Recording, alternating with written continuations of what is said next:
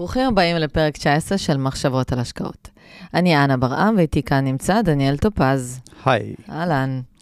Um, אתם יכולים להזין לנו בספוטיפיי, יוטיוב או באפל, ולהירשם לערוץ או לפודקאסט בפלטפורמה שנוחה לכם. אם מצאתם ערך בתוכן שלנו, בבקשה שתפו אותו עם חבר או חברה שאתם חושבים שהוא יכול גם להפיק ממנו תועל, תועלת. טוב, אנחנו uh, דיברנו לאחרונה לא מעט על שבבים. היו לנו פרקים על NVIDIA, ARM ואינטל, שהיו מאוד מאוד מעניינים בעיניי. כן, תחום uh, רחב ומעניין. ממש. כן. Uh, והוא גם יחסית מורכב, uh, וכמו שאמרת, רחב, ובגלל זה אני רוצה שנעשה היום פרק שהוא מבוא לעולם השבבים. אוקיי. Okay. כי uh, לא כל השבבים נבראו שווים. לא. יש אנלוגים ודיגיטליים, ובדיגיטליים יש מעבדים ויש זיכרונות. אני רוצה שנדבר היום על מה כל אחד מאלה אומר, מאיזה מגמות התחום הזה נהנה, ומה ההבדלים, הדינמיקה של השווקים השונים האלה, וגם מה המשמעויות ההשקעה של המאפיינים השונים. אמ, בסוף אולי ניתן גם רמז איך אנחנו אוהבים להשקיע בתחום המרתק הזה. יאללה, נשמע טוב. מעולה. אז למי שמקשיב לנו בפעם הראשונה, דניאל ואני עוסקים בהשקעות בשוק ההון תקופה ארוכה. לפני כמה שנים הקמנו יחד קרן גידור פרטית, ומאז אנחנו מנהלים אותה. לצד זאת, אנחנו פועלים להנגשת עולם ההשקעות לציבור הרחב, באמצעות הרצאות שאנחנו מעבירים, ערוץ היוטיוב של דניאל, וגם הפודקאסט הזה. קישור לערוץ היוטיוב שמכיל עוד תכנים אפשר למצוא כאן בתיאור הפודקאסט למטה. עכשיו disclaimer ונתחיל.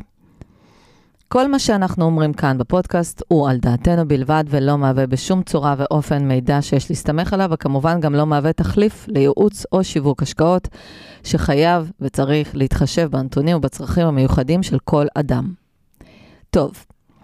טוב. אז בואו נתחיל ממש מהבסיס, בסדר? ונתקדם okay. אוקיי. משם. איזה סוגי שבבים יש לנו? טוב, אז חלוקה ראשונית אפשר לעשות קודם כל לדיגיטליים ואנלוגיים. דיגיטליים זה כל מה שנמצא בתוך המחשב, בסדר? הזיכרונות, אה, המעבדים, אה, הדברים שבעצם עובדים על יש זרם, אין זרם, אוקיי? כל מה שהוא בתוך המחשב. האנלוגיים אה, לשבבים שיודעים לתקשר, או יותר נכון לקלוט מידע מהעולם החיצון. זאת אומרת, אה, מה הלחץ האטמוספרי, מה הטמפרטורה בחוץ, מה רמת התאורה בחוץ.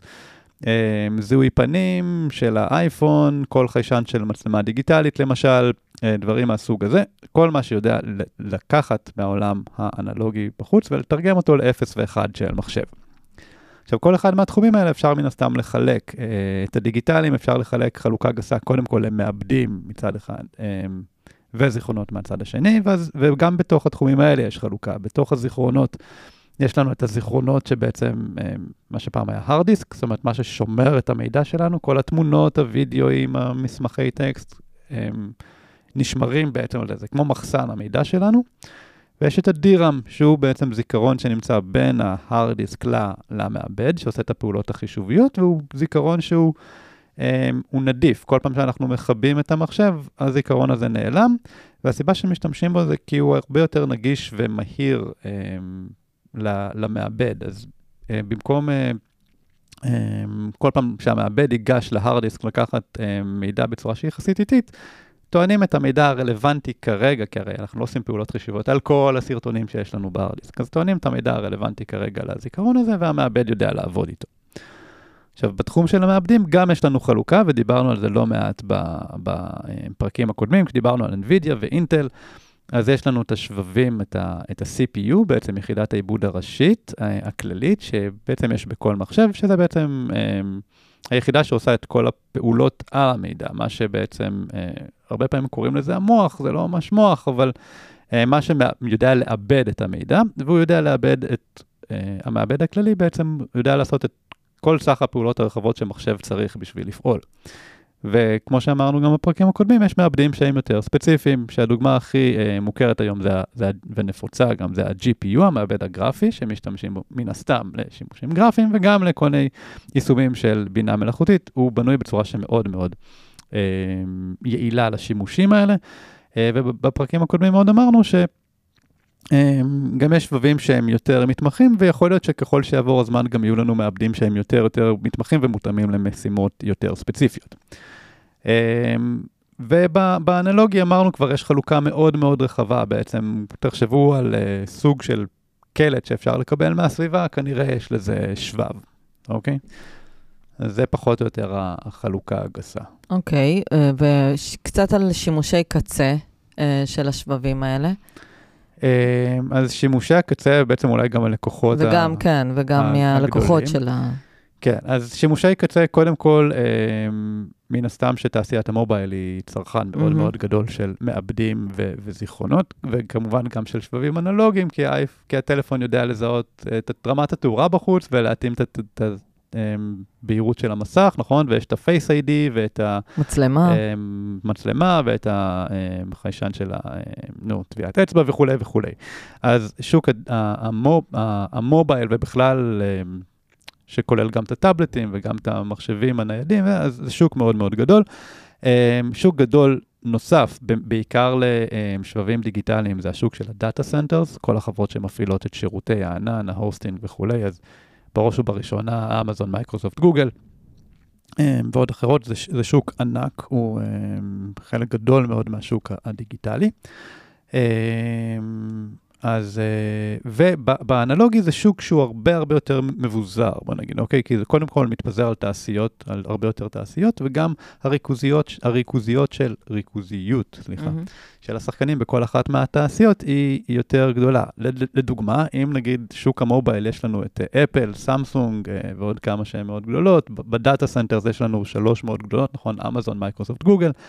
אה, אז אם אנחנו מדברים על שוק הרכב, יש עשרות יצרנים, אם לא, אם לא מאות, נכון? כן. אה, תעשיות ביטחוניות, יש עשרות יצרנים. תעשיות של מכשור רפואי, יש גם הרבה מאוד אה, יצרנים. אה, חיישנים של מצלמות, טוב, אולי זה פחות, אבל משתמשים בחיישנים של מצלמות בהרבה דברים, נכון? גם בטלפונים, גם במצלמות, נגיד חברות שמתמחות במצלמות, גם ברחפנים, גם בהרבה מאוד דברים, כן. שמים חיישנים של מצלמות. אז זה שוק שהוא הרבה יותר מבוזר.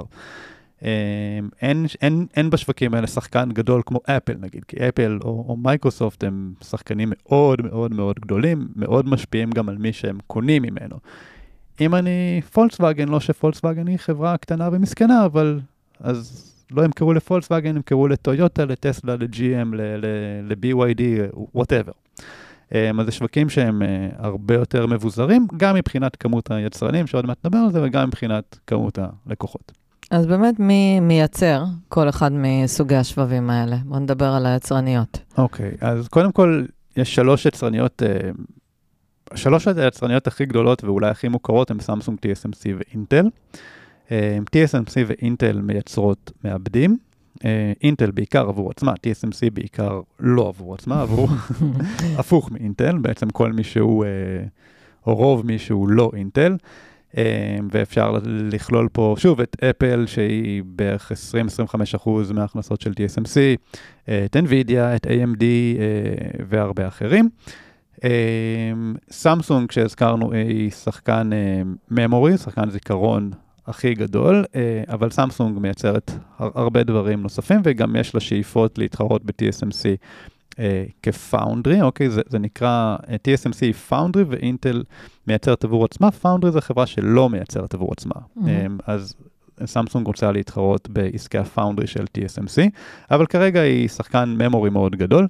Um, בתחום הזיכרון, אז בתחום הזה של ה-DRAM שדיברנו עליו, יש שלושה שחקנים שולטים יותר, ביותר מ-90% מהשוק הגלובלי, וזה סמסונג, הייניקס, שגם היא חברה דרום קוריאנית, ומייקרון האמריקאית.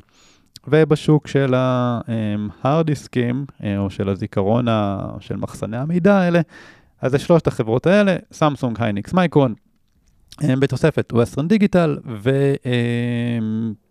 וקיוקסיה, אם אני מבטא את זה נכון, שהיא spin off מתוך אה, טושיבה.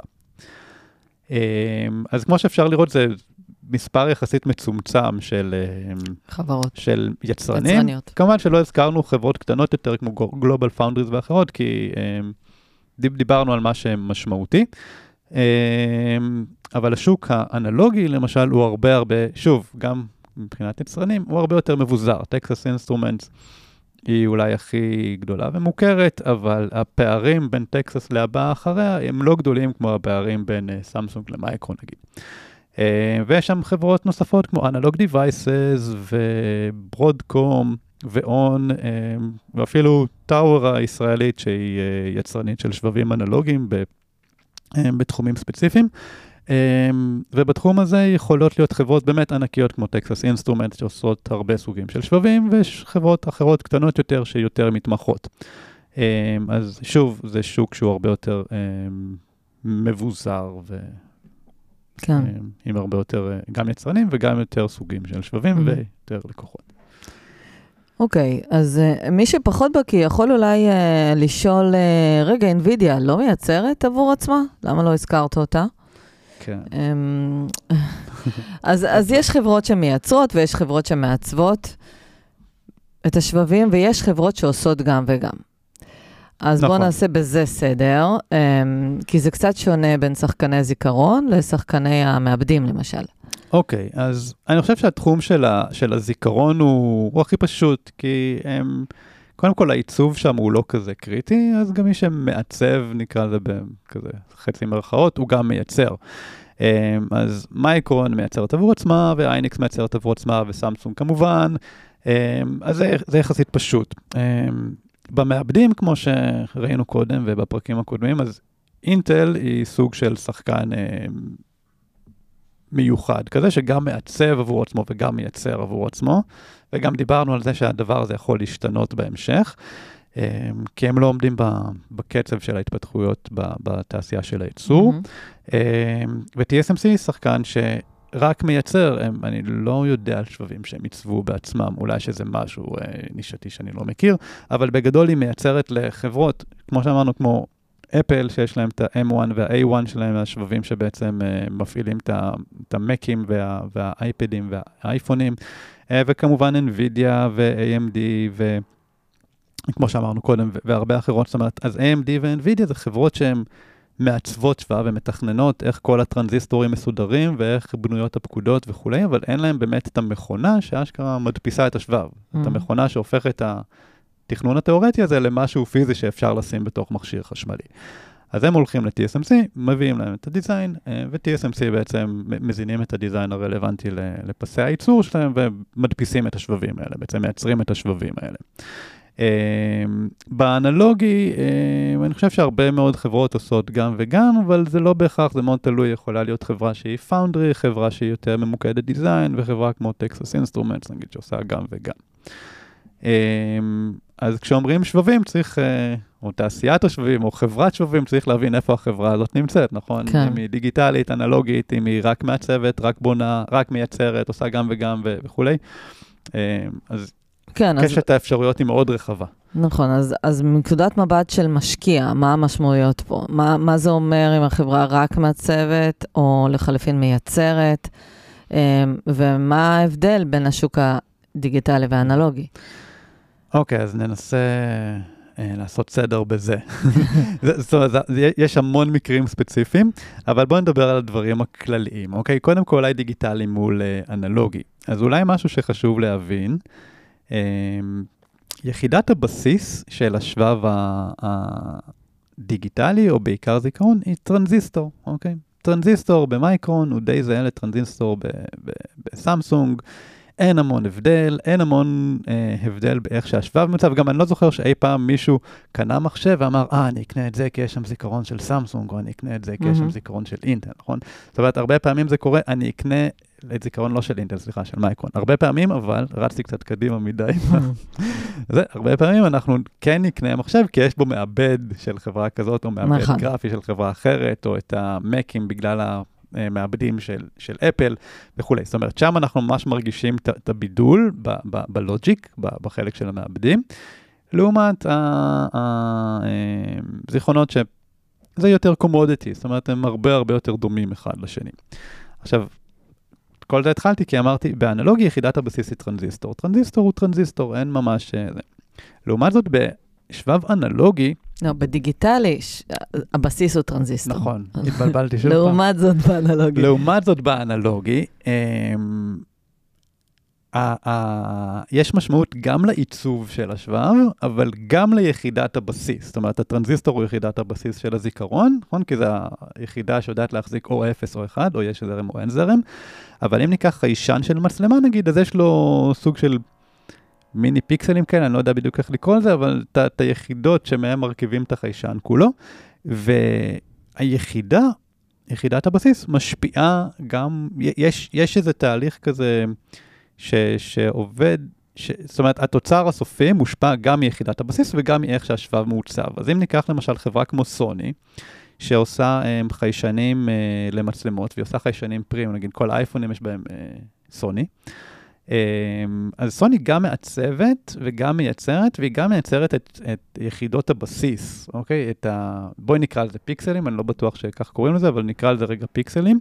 אז היא גם מייצרת את הפיקסלים האלה של השבב, ו, ובגלל זה קל יותר לעשות אה, חיישנים טובים למצלמות, כי אה, התהליך של העיצוב עובר כאילו פידבק, אני מייצר יחידת בסיס, ואז אני עושה דיזיין לשלב, בודק איך זה עובד, ואז חוזר שוב פעם ללוח השרטוטים בשביל לעשות התאמות נדרשות. עכשיו, אם אני שולט בשני החלקים האלה, אז הרבה יותר קל לי לעשות עוד ועוד איטרציות. אם אני עושה אאוטסורסינג לתהליכים האלה, אז הרבה יותר קשה לי לעשות איטרציות הלוך חזור. אה, אני צריך רגע פיקסל מהחברה ההיא, וזה מהחברה ההיא, ולהרכיב את הכל ביחד ולעשות testing.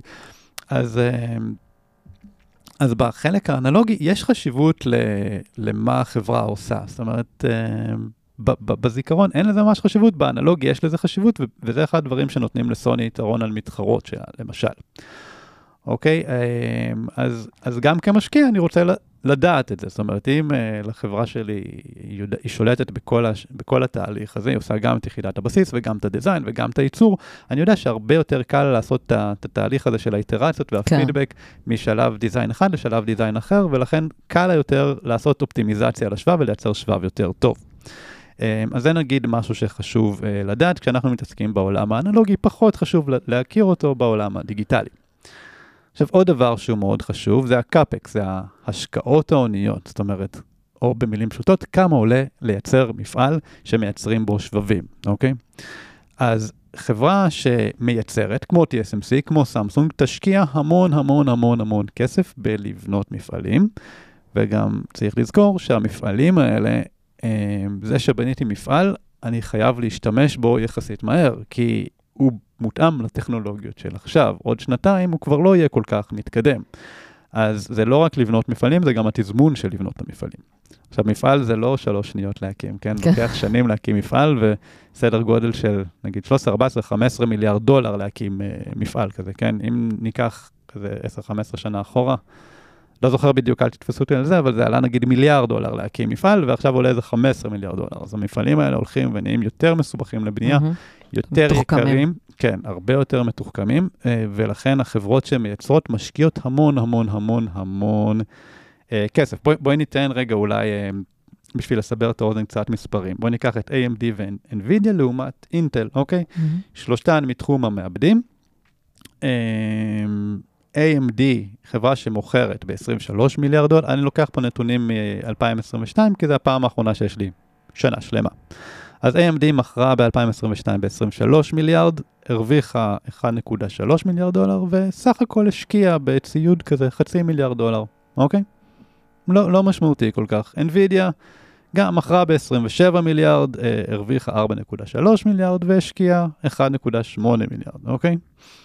לעומת זאת, אינטל מכרה ב-63 מיליארד, יותר, הרוויחה 8 מיליארד, יותר מהחברות האחרות, אבל השקיעה 25 מיליארד וואו. דולר. זאת אומרת, היא השקיעה פי שלוש אה, ממה שהיא מרוויחה, בעוד ש-AMD מרוויחה יותר ממה שהיא משקיעה, אה, NVIDIA מרוויחה יותר ממה שהיא משקיעה, כן? זאת אומרת, הפרופורציה של כמה כסף צריך להשקיע בחברה כמו אינטל, שהיא גם יצרנית, לעומת NVIDIA שהיא לא יצרנית, זה, זה פשוט פער אטומי, כן? זה, כן. זה פער בקנה מידה קוסמולוגי, כאילו זה, זה פער עצום. אוקיי, עכשיו אם ניקח יצרניות גדולות אחרות, כמו סמסונג ו-TSMC, אז סמסונג השקיע ב-2022 38 מיליארד דולר, רק אינטל השקיע 25, סמסונג השקיע 38 מיליארד דולר. TSMC השקיע באזור ה-35 מיליארד דולר, אוקיי? זה סכומי עתק. עכשיו, NVIDIA בעצם השקיע מעט מאוד, AMD משקיע אפילו פחות, ומי משקיע עבורן? TSMC משקיע עבורן. אז אמ, אם אני מסתכל על יצרנית לעומת מעצבת, אני צריך לקחת בחשבון שהיצרנית צריכה להשקיע סכומי עתק של כסף, אה, וזה גם, אה, טוב, אולי נדבר על זה טיפה אחר כך, על תחרותיות, אבל זה גם איזה קצת אה, מאפיין כזה שצריך אה, לשים אליו לב. קודם כל, כמה כסף החברה צריכה להשקיע, ו- וגם כמה נשאר לה. להרוויח. אה, כן, כמה נשאר לה, אה, זאת אומרת, אם ייצרתי תזרים נקי, הורדתי את ההשקעות, כמה נשאר לי בסוף. מהמם.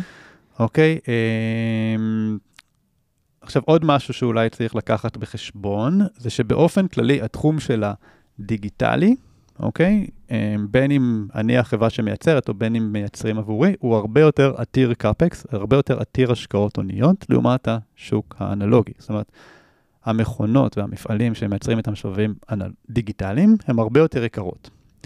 ושוב, בואי ניקח רגע דוגמה מספרית, אז ניקח את טקסס אינסטרומנטס, חברה שמכרה ב-20 מיליארד דולר ב-2022, הצליחה לייצר ממכירות של 20 מיליארד דולר תזרים מפעילות שוטפת של 8.7 מיליארד, ובאותה שנה השקיעה כמעט 3 מיליארד דולר. זאת אומרת, אם אני אקח את ה-3 מיליארד דולר ואוריד אותה מהתזרים של 8.7, אז אני נשאר בערך עם 5.7 מיליארד דולר שהחברה הצליחה לייצר במהלך אה, 2022, אוקיי?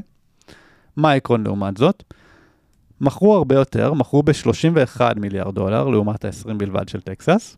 הצליחו לייצר תזרים מפעילות שוטפת של 15 מיליארד דולר לעומת ה-8.7, אבל היו צריכים להשקיע 12 מיליארד, זאת אומרת, נשאר להם רק 3. אז טקסס אינסטרומנטס, חברה שמוכרת בערך שני שליש ממייקרון, לפחות בשנה הזאת, עשתה כמעט פי 2 בתזרים. כן.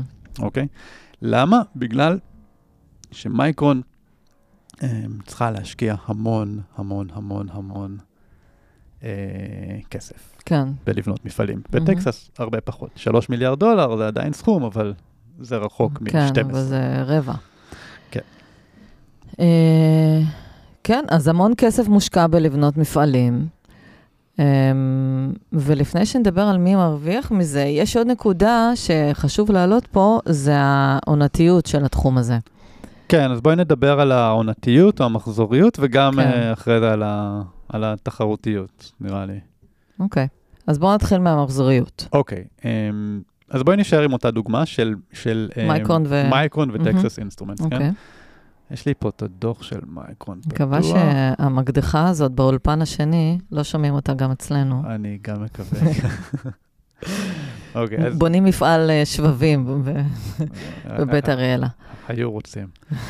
אמ, אוקיי, אז בואי נסתכל רגע על מייקרון מול טקסס אינסטרומנטס. אמ, רגע, אני אמצא פה את ה... קצת הסיח את דעתי כל המקדחות האלה.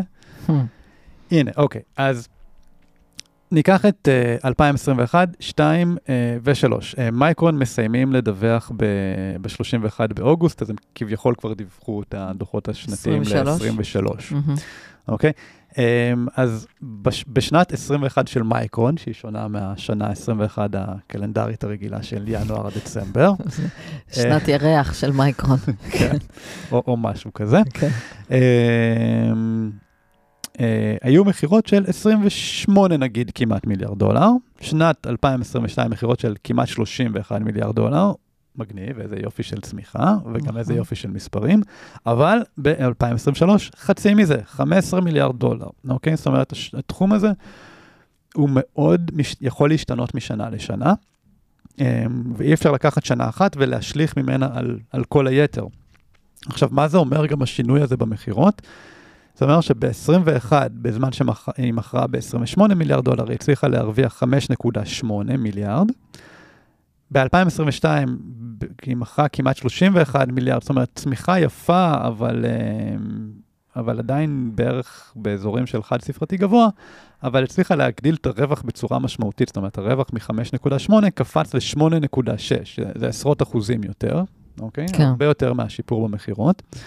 וברגע שהמכירות נחתכות, אז זה לא שהרווח הוא חצי מהשנה הקודמת, המכירות אה, ב-23 היו 15 מיליארד דולר, לעומת 30 ב-22, אז זה לא שהרווח פשוט נחתך בחצי, פשוט עב- עברנו במקום זה להפסד עמוק של כמעט 6 מיליארד דולר, וואו.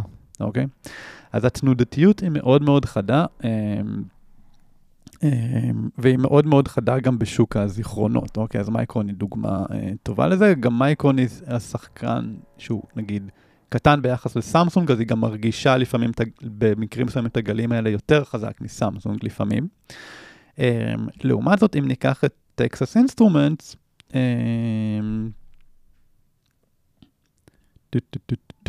וניקח את הדוחות השנתיים שלהם, איפה זה?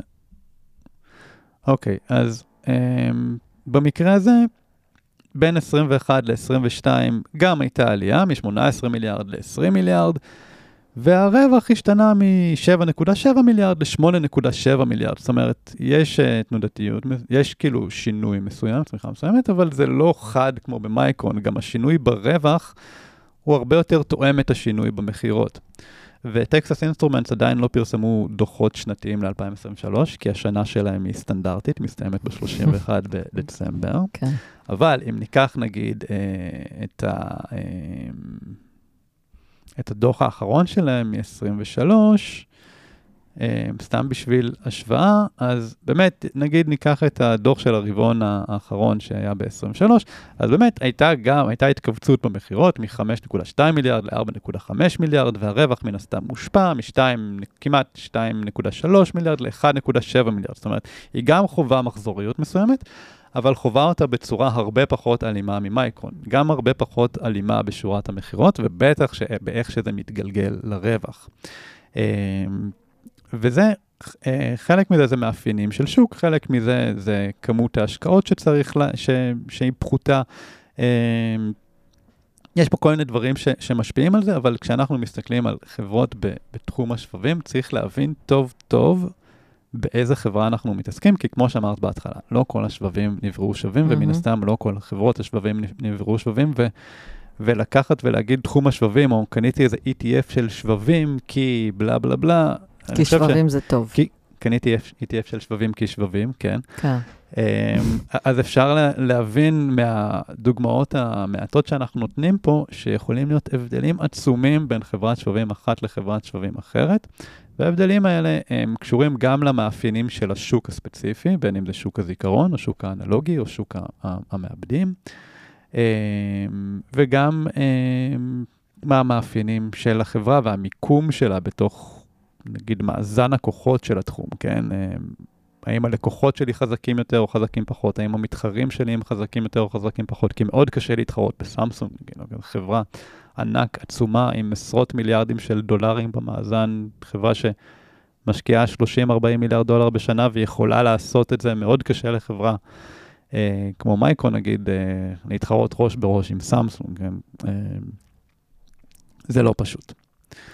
וזה um, בלי לקחת מורכבות של מקרים ספציפיים, כן? נגיד, אה, דיברנו על, על NVIDIA ועל השנה הפנומנלית שלה, כן? איך שהמכירות פתאום זינקו שם בשיעורים של אה, לא, לא מוכרים. כן. דיברנו על זה בפרקים הקודמים, אז לא נרחיב, או, או מהצד השני את אינטל, שפתאום, אה, לא, בזמן ש-NVIDIA טסה לשמיים, אה, קודם כל מפסידה בתחרות ל-NVIDIA בתחומים מסוימים שמתחרים בהם, וגם מצד שני, עסוקה בתוך uh, כל מיני התבחבשות פנימית וחוסר יעילות פנימית שמובילות אותה להפסד בשנה שהיא מוכרת, אם אני זוכר נכון, באזור ה-60 מיליארד דולר, כן? אינטל, כן. אינטל, כן. אז um, אפילו אם נתעלם מה, מהמקרים המאוד ספציפיים, כמו NVIDIA ואינטל, עדיין השוק הזה, יש שוק שהמחזוריות um, בו והשונות בין חברה לחברה יכולים להיות מאוד מאוד משמעותיים, ולכן אי אפשר ל...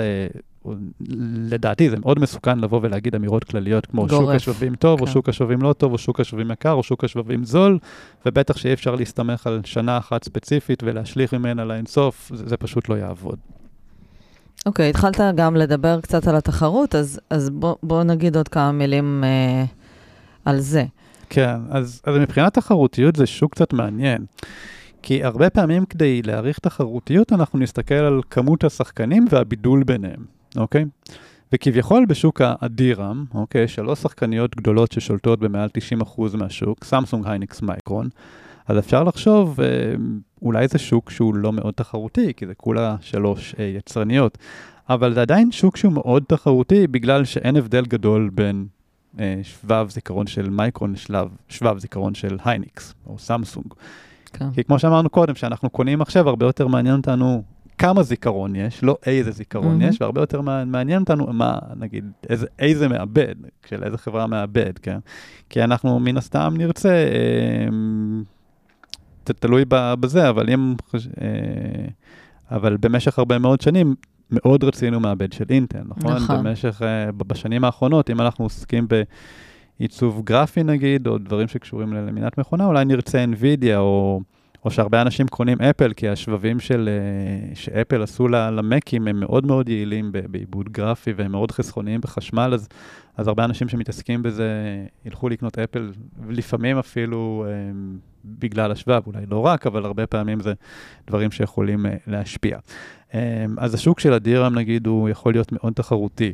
הם גם, התחרות היא ממש ראש בראש. התחרות לעומת, בין אינטל לאנווידיה, נגיד, היא, היא, היא יותר מורכבת, היא קצת פחות ראש בראש. דיברנו על זה בפרקים הקודמים, אז אולי אני לא, לא ארחיב על זה פה, כי אפשר רק על זה לדבר עכשיו כמה שעות. אבל אמ, אם אינטל עושה מעבדים כלליים ואנווידיה עושה מעבדים מתמחים, אז זה פחות תחרות ישירה. אמ, זה כן יותר תחרות במי זיהה את המגמות ומי לאורך שנים בנה את עצמו יותר טוב. חלק מזה היה ני- עניינים של ניהול, חלק מזה היה קצת מזל, אבל, אמ, אבל, אבל, אבל זה שונה, בהחלט דינמיקה שונה משוק המעבדים, והשוק של, ה, אמ, של האנלוגיה, אז כמו שאמרתי קודם, שוב, צריך לבחון חברה אמ, באופן מאוד מאוד ספציפי, כי נגיד חברה כמו Analog Devices או Notexus Instruments, בדרך כלל מוכרות לקשת רחבה יותר של תעשיות, אולי אה, חברה כמו און מאוד מוכוונת תעשיית הרכב ביחס לחברות אחרות, אבל עדיין קשת רחבה. ולעומת זאת, אה, החברה שמייצרת את החיישני אה, זיהוי פנים לאייפונים, אז אה, ההכנסות מהחיישנים האלה הן כל כך מהותיות, שיתר תחומי הפעילות הרבה יותר זניחים, נגיד, בחברה. אז זה מאוד מאוד תלוי ב... באיזה, באיזה תחום אנחנו מתעסקים ובאיזה שבב אנחנו מתעסקים, כי השבב של הזיהוי פנים הזה נגיד, מאוד, ק- מאוד קשה לעשות לו דיזיין, וזה לא שאם עשי- עשיתי דיזיין לאייפון, אני יכול ללכת למכור את זה אחר כך לוואוי, כי היה צריך לעשות דיזיין שהוא מותאם לוואוי, אז זה תהליכים מורכבים יותר, ויש שבבים שהם אה, אולי יותר פשוטים אה, להתאים, שהם יותר גנריים כזה, ואפשר להתאים, אה, פעם אחת עשיתי דיזיין, אני יכול להתאים את זה עכשיו לקשת רחבה של, של מוצרים. אז מאוד מאוד מאוד... אה, ספציפי. אה, ועוד דבר אולי שנגיד זה שתסתכלו על, בהקשר של תחרותיות, או, או מאזני כוחות יותר, נקרא לזה, כי תחרותיות זה חלק ממפת מאזני הכוחות. תסתכלו מי, מי הלקוחות, כן? כי אם אפל היא, היא אחראית על אה, 20-25% מההכנסות שלי, אז לאפל יש המון השפעה על מה קורה אצלי בחברה. לעומת זאת, אם אני מוכר לחמש, שש תעשיות שונות, ובכל תעשייה יש 20 שחקנים שונים, ו... אז אין איזה מישהו ש... שממש מכתיב לי מהלכים, כן? זה יותר אני מול המתחרים שלי. אז צריך, שוב, אה, אותו מסר, מאוד כן. קייס ספציפיק, וצריך להבין טוב טוב את העסק שאנחנו אה, מתעסקים איתו. אוקיי. אמ, אז כדי להשקיע בתחום הזה צריך הבנה. זה הבנו. כן, אין ספק. אוקיי, אז אה, בואו נחזור למה שדיברנו קצת אה, לפני כמה דקות, הסכומי עתק האלה שמושקעים במפעלים. מי בעצם מרוויח מזה? כן, אז להקים מפעל זה מאוד מסובך, זה מהאיתור הנדלן הנכון, ו... ושיהיו לו תשתיות מספיקות של חשמל, ושהוא יהיה סטרילי וכולי וכולי, אז יש הרבה הכנה גם, גם לנדלן, אבל, וכמובן בהקשר שלנו יש את ה... גם חברות, זה נקרא, אה, חברות הציוד נקרא לזה, אלה החברות שמספקות את המכונות כדי לבנות את המפעלים עצמם, נגיד. אוקיי, אז, אז נדל"ן וקירור זה פחות הפוקוס שלנו היום, אבל, אבל uh, החברות הציוד האלה זה נושא מעניין. אוקיי, אז בתחום הזה של חברות הציוד, אה, זה תחום שיש בו חמש חברות אה, גדולות והרבה שחקניות קטנות. אה, מתוך החמש הגדולות, השתיים הכי מוכרות הם ASML ו-Applied Materials, שהן גם השתיים אה, הכי גדולות, אה, גם במונחי שווי שוק, גם במונחי אה, מכירות. ומה שמאפיין את השוק הזה זה שלפחות במגרש של הגדולות, התחרות היא יחסית נמוכה. ואין המון הוצאות הוניות, כן? לא, לא, לא, לא, לא צריך להשקיע עכשיו עשרות מיליארדים או מיליארדים ב- בלבנות מפעלים. הם, הם לא, המפעלים שלהם לא, לא, לא ממש יקרים. ובגלל שאין תחרותיות, אז גם לא צריך להתאמץ לשווק מדי. עכשיו, זה אולי נשמע קצת מוזר, כן? כי יש חמש חברות גדולות ועוד כמה קטנות, איך יכול להיות שהתחרותיות לא נכון. כל כך, לא כל כך קשה? כן. אז זה בגלל ש... מכונה כזאת שמייצרת שבבים היא מאוד מאוד מורכבת, יש איזה שישה תהליכים עיקריים, שישה? כן, אני חושב שישה תהליכים עיקריים, ולא כל חברה יודעת לייצר מכונות לכל אחד מהתהליכים. אז Applied Materials נגיד, ו-ASML, שהם שתיים מהחברות הכי מוכרות, והן גם הכי גדולות במונחי שווי שוק ומכירות, כמעט ולא מתחרות אחת בשנייה, זאת אומרת, כל אחת מוכרת מכונות לתהליכים אחרים בייצור. ואם ניקח את uh, LAM וטוקיו אלקטרון ו-KLA, שהן השלוש הגדולות האחרות, אז גם התחרות הישירה ביניהם היא, לפעמים, היא הרבה פעמים לא גדולה. זאת אומרת, לפעמים יש תחרות חיכוכית, אבל אי אפשר ממש להקים מפעל, לבוא ולהגיד, נגיד אם אני TSMC, לבוא ולהגיד, היי, היי, ASML יקרים, אני רוצה להקים מפעל רק איתכם, תנו לי הצעה כוללת, ואז לאפלייד, לבוא לאפלייד ולהגיד, תנו לי הצעה מתחרה. כי אי אפשר להקים מפעל רק עם אפלייד או רק עם ASML, למרות שהן הכי גדולות. צריך גם את אפלייד וגם את ASML וגם אחרות. כן. אז התחרות היא, בטח עבור השחקניות הגדולות, היא לא מאוד מאוד גדולה, וההוצאות ההוניות הן גם לא גבוהות, ועוד דבר שעובד לטובתן, זה שהן מן הסתם נהנות ממגמות הצמיחה בתחום, כי משנה לשנה, כמו שאנחנו יודעים, אנחנו צורכים יותר שבבים, והשבבים הולכים ונהיים יותר ויותר מסובכים. אז גם צריך יותר מפעלים כדי לייצר יותר שבבים, וגם כל מפעל, כמו שאמרנו בהתחלה, עולה הרבה יותר ממה שהוא עלה בעבר, כי המכונות נהיות יותר ויותר מורכבות ומסובכות. אז החברות האלה הם, נהנות מהצמיחה הזאת, וקל להן ליהנות מהצמיחה הזאת, שוב, כי התחרותיות היא יחסית אה, נמוכה. אוקיי, okay, ויש גם uh, סוג של תחרות, uh, למרות שהתחרות היא נמוכה, אבל יש גם מין תחרות עקיפה כזאת, נכון? כן, אז התחרות העקיפה היא לפעמים יותר רלוונטית, אה, ו- וקצת יותר קשה לאמוד אותה אולי לפעמים, אבל בואי ניתן רגע שני דוגמאות, אוקיי? דיברנו על ASML. אה, אז ASML, חלק עיקרי בעסק שלהם, זה מכונות ש... אה, נמצאות בשלב שנקרא ליטוגרפיה, שזה סוג של חריטה של השבב, לא משנה, לא ניכנס לזה.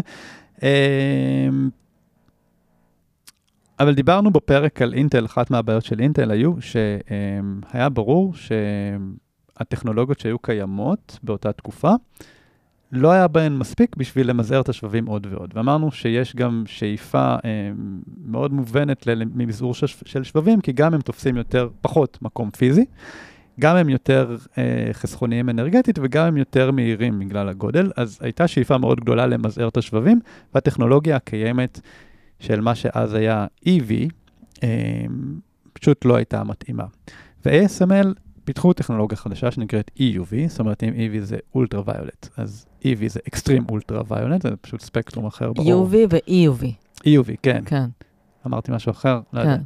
Um, כן, אז ה-EUV של ASML, מכונות ה-EUV, הן מכונות מאוד גדולות ויקרות, זה, וזה לא שמוכרים עשרות או מאות מהם בשנה. Um, אז המכונות האלה של ASML בעצם אפשרו אה, לייצר שבבים יותר ויותר קטנים, שזה נהדר. אבל אה, נגיד, אה, דוגמה אחת לתחרות עקיפה, היא נובעת מזה שבתהליך ייצור של שבבים לפעמים צריך להעביר את השבב במכונות ה-EUV יותר מפעם אחת, נגיד פעמיים. ואז Applied באו ועשו מכונה שהיא בעצם נמצאת בתהליך אחר של שרשרת הייצור, אני חושב בת... בדיוק בשלב שאחרי ה-EUV, אם אני זוכר נכון, שבעצם מה שהמכונה הזאת עושה, היא מייתרת את הצורך להעביר את השבב במכונת EUV פעם נוספת. זאת אומרת, מספיק יהיה להעביר את השבב ב-EUV פעם אחת, למשל, לעומת פעמיים, אה, בגלל ייעול בתהליך הייצור ש-Applied עשו ב... אמ, אחר בתהליך הייצור. זאת אומרת, שיפור בשלב אחר בתהליך הייצור בעצם הקטין, הק, כן. אמ, מקטין את הצורך בשימוש במכונות EUV של ASML, mm-hmm. אוקיי? אז זו דוגמה לתחרות עקיפה. אמ, שוב, זה לא דברים של פתאום לא יהיה צריך את, אה, את המכונות האלה של ASML, אבל אולי יהיה צריך קצת פחות, אולי באופן כללי התהליך של ייצור השבבים יהיה יותר יעיל, ו, ולכן התשואה מכל מפעל תהיה יותר גבוהה וכולי. עכשיו, עוד דוגמה, נגיד, לתחרות עקיפה. קנון, חברה שהיא לא נחשבת חברה גדולה בתחום של חברות הציוד האלה, הודיעה שהיא הולכת גם להוציא טכנולוגיה, או לפחות לנסות להוציא טכנולוגיה שתאפשר ייצור של שבבים מאוד ממוזערים, וזה כביכול מתחרה ב-EUV של ASML, אבל uh, זה טכנולוגיה אחרת, זה לא EUV, ויש לה מאפיינים אחרים, גם ברמה של מהירות הייצור, ברמה, במובן של כמה אפשר לייצר, אז לא בטוח שזה הולך להתחרות ישירות ב-ASML, יכול להיות שזה יהיה פתרון ל... um, לחברות שרוצות לייצר בסקייל קטן יותר ולא פחות עם פחות בהילות לכמה מהר לייצר, אה, אבל זה מוצר שעוד לא יצא לשוק, אז מאוד קשה אה, לדעת, אבל על פי המאפיינים שבינתיים פורסמו, נראה שזה לא תחרות ישירה, אבל זה כאילו יושב על אותה נישה, אבל, אה, אבל לא בדיוק. זה אולי פותח את השוק, זה, זה מצד אחד פותח את השוק יותר, זאת אומרת, יותר אנשים יוכלו לייצר שווים יותר קטנים אולי, או יותר שחקנים. וצריך לראות עד כמה זה מתחרה ראש בראש ב-EUV של ASML, כנראה שלא המון, כן? אבל, אבל זה לא משהו שגם אפשר לבטל אותו. אה, זאת אומרת, קשה להאמין שזה יהפוך את המכונות של ASML למיותרות, אבל אולי בחיכוכית, אולי, אה, אולי, אולי זה טיפה ישפיע על הצמיחה, כי איזה שחקן אה, שוליים כזה שיגיד במקום לקנות את זה, אני אקנה את זה, כן? שחקן שיותר כן. קטן, יותר שתי כזה. אמ, אז כן, יכולה להיות תחרות עקיפה, וגם פה צריך, צריך פשוט להכיר את, את התחום ולעקוב אחרי מה שקורה ו- ולהבין איזה חברה, מה, מה עושה ו- ואיפה הן משלימות אחת את השני ואיפה לא, וכן, תחום... כן. עם רמת מורכבות מסוימת. ממש, כן, מסוימת. מסוימת. Uh, טוב, אני חושבת שהגיע הזמן שנסכם. הגיע הזמן. נכון. Uh, כן, אז uh, מן הסתם יש עוד המון המון המון דברים שאפשר להגיד על התחום הזה, ועוד כן. המון דיוקים שאפשר לעשות ש, שלא עשינו, אבל אנחנו כבר יושבים פה... בגלל זה זה מבוא, זה פרק מבוא. כן, זה, זה לגמרי. um, אוקיי, אז אמרנו ככה, יש שלושה, שני תחומים עיקריים, אנלוגי, דיגיטלי. דיגיטלי מתחלק למעבדים וזיכרונות, ואנלוגי זה כל מה שיודע לתקשר עם העולם האמיתי. הדיגיטלי יושב בתוך המחשב, האנלוגי אמור לקלוט מהסביבה. אמ, ראינו שיש חברות שמעצבות שבבים, חברות שמייצרות שבבים, חברות שעושות גם וגם, ו, אמ, וזה מן הסתם משפיע על כמה כסף הן צריכות להוציא אמ, בשביל לקיים את המפעלים האלה. ראינו שהתחרותיות יכולה, או מידת התחרותיות בתחומים שונים יכולה להיות אה, שונה. אה, מידת הרווחי, או עצימות הקאפקס נקרא לזה, כמה כסף אני צריך, כמה כסף אני צריך להשקיע בלבנות מפעלים, תהיה שונה בין אה, אנלוגי לדיגיטלי למשל. אה, ובגדול זה שזה תחום ממש מעניין, ממש מרתק, הוא מן הסתם אה, חלק גדול ממה שמניע את העולם קדימה, וכפועל יוצא גם אה, נראה שהולך קדימה, או לפחות אה, צומח ב... ב, ב, אה, ב, ב בשנים האחרונות. אמ, אבל צריכה להיות מקצועיות כשמשקיעים, או צריכה להיות הבנה של מי החברה שאני עושה, מה, מי הלקוחות שלה, מי המתחרות שלה, אמ, כמה כסף היא צריכה להשקיע, עד כמה הנתונים שלה הם תנודתיים או לא תנודתיים וממה זה מושפע.